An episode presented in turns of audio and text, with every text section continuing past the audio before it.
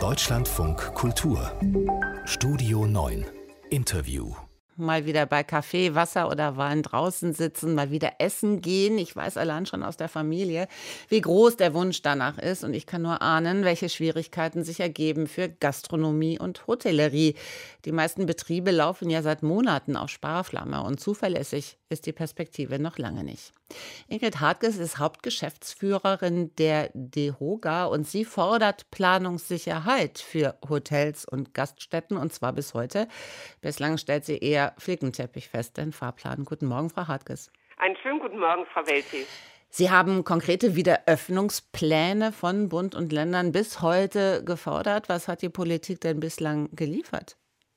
Also Stand heute haben wir in fast allen Bundesländern bis auf Hamburg ähm, Verordnungen vorliegen mit konkret definierten Öffnungsschritten, die allerdings sehr unterschiedlich aussehen. Also mancherorts ist es nur die Außengastronomie, die öffnen darf.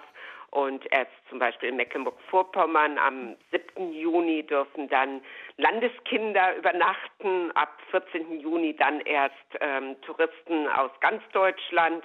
Und das macht es natürlich alles nicht äh, so ganz ähm, einfach.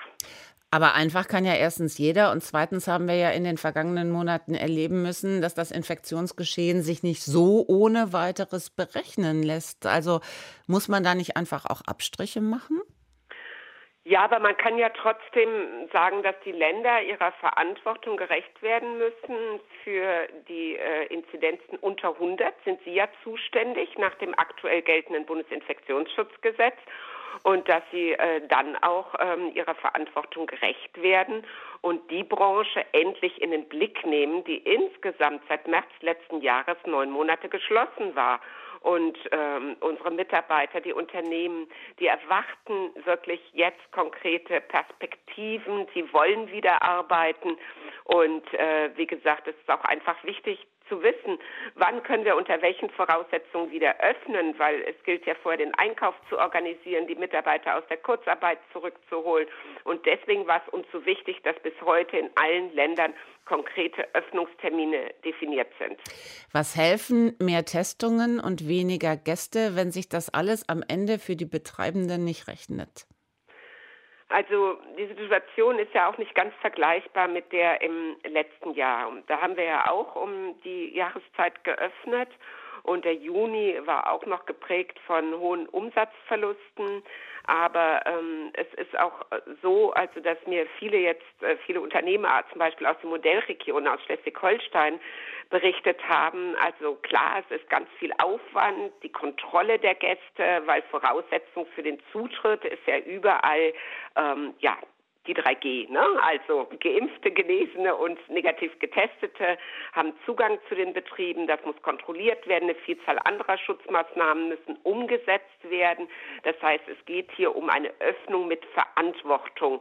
Und die Betriebe wissen, dass sie im Moment nur unter diesen Voraussetzungen öffnen dürfen. Und es ist wichtig, jetzt damit zu starten, damit eben auch alles erfolgreich sukzessive umgesetzt wird, die Gäste mitmachen, damit man dann auch wirklich fit ist für die Sommersaison, weil wir wollen allen Menschen schönen Urlaub und sicheren Urlaub in Deutschland bieten.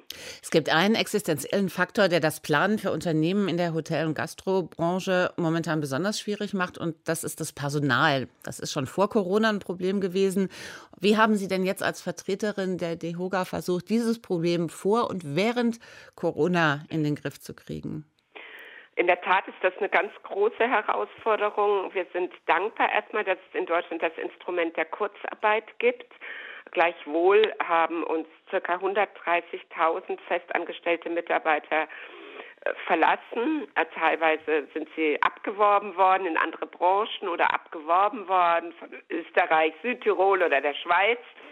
Und deswegen ist es wichtig, dass wir jetzt auch in Deutschland die Betriebe öffnen. Wir haben ja im Ausland die Öffnungen und äh, bei teilweise noch höheren Inzidenzen. Und es ist ja auch den Menschen im Land nicht vermittelbar, dass man nach Mallorca und anderswohin fliegen kann, aber im eigenen Land keinen Urlaub machen kann bei wirklich so einer inzwischen doch deutlich verbesserten Infektionslage. Welchen Betrieb aus Ihrem Verband haben Sie im Auge, um zu sagen, es geht dann doch? Ganz, ganz viele Betriebe, die im letzten Sommer auch unter Beweis gestellt haben, dass sie die Hygiene- und Schutzkonzepte sehr, sehr gut ähm, umgesetzt haben. Und sie verstehen es nicht, die Hoteliers auf Usedom im Allgäu, ja, dass sie, äh, sie sind bestens vorbereitet, teilweise mit eigenen Teststationen, mit Fachpersonal, ähm, dass sie nicht öffnen dürfen und äh, wenige Kilometer weiter äh, sind die Betriebe geöffnet. Und das war jetzt auch ganz, ganz wichtig für die Mitarbeiter, dass wir hier konkrete Öffnungstermine bekommen, dass es wieder losgeht, dass sie Orientierung haben und eben nicht vorgestellt sind, ins Ausland zu gehen. Für die Hotellerie und für die Gastronomie in Deutschland spricht die Hoga-Geschäftsführerin Ingrid Hartges. Ich danke sehr fürs Gespräch in Deutschland von Kultur. Ja, auch herzlichen Dank, Frau Weltin. Schönen Tag noch. Ihnen auch.